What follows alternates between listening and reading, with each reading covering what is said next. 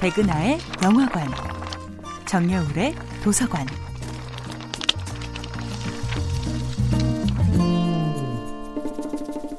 안녕하세요. 여러분들과 쉽고 재미있는 영화 이야기를 나누고 있는 배우연구소 소장 백은하입니다. 이번 주에 만나보고 있는 영화는 한재린 감독, 송강호, 이정재 주연의 2013년도 영화 관상입니다. 관상의 마지막 장면. 고향에 내려와 있는 내경을 기생 연홍이 찾아옵니다. 관상가로서 타고난 운명 때문에 맞이해야 했던 가족의 비극이 끝난 후 하염없이 바다를 보고 있는 내경에게 연홍은 뭘 그리 보고 있어? 라고 묻죠. 내경은 이렇게 답합니다. 세상을 보고 있어. 그러고 보면 관객들은 늘 배우 송강호가 연기하는 캐릭터들의 눈을 통해 세상을 보아왔습니다. 하지만 송강호가 연기했던 대부분의 인물들은 타고난 영웅적 면모나 의협심 때문에 세상 앞으로 나선 사람들이 아니었습니다.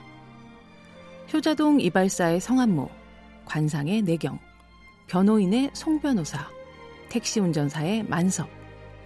이들은 모두 자신에게 닥쳐온 드라마틱한 시련이 없었다면 그저 검소한 이발사로, 유명한 관상쟁이로, 돈 잘 버는 세무 변호사로, 성실한 택시 운전사로 만족했을 사람이었습니다. 기생충의 기택도 피자 박스를 접은 돈으로 즐기는 맥주 한 캔에 행복해하던 가장이었습니다. 하지만 삶이 그들을 계속 더 높은 곳으로 밀어올리거나 더 낮은 곳으로 임하게 끌어내렸습니다. 배우 송강호가 연기한 인물들은 영웅이 되기 위해서가 아니라 그저 시대의 소용돌이 속에 찾아온 싸움 앞에 도망가지 않았고 사회의 부름을 끝내 외면하지 않았던 사람들이었을 뿐이죠.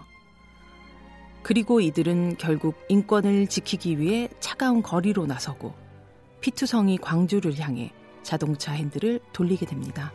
아빠가 손님을 두고 왔어.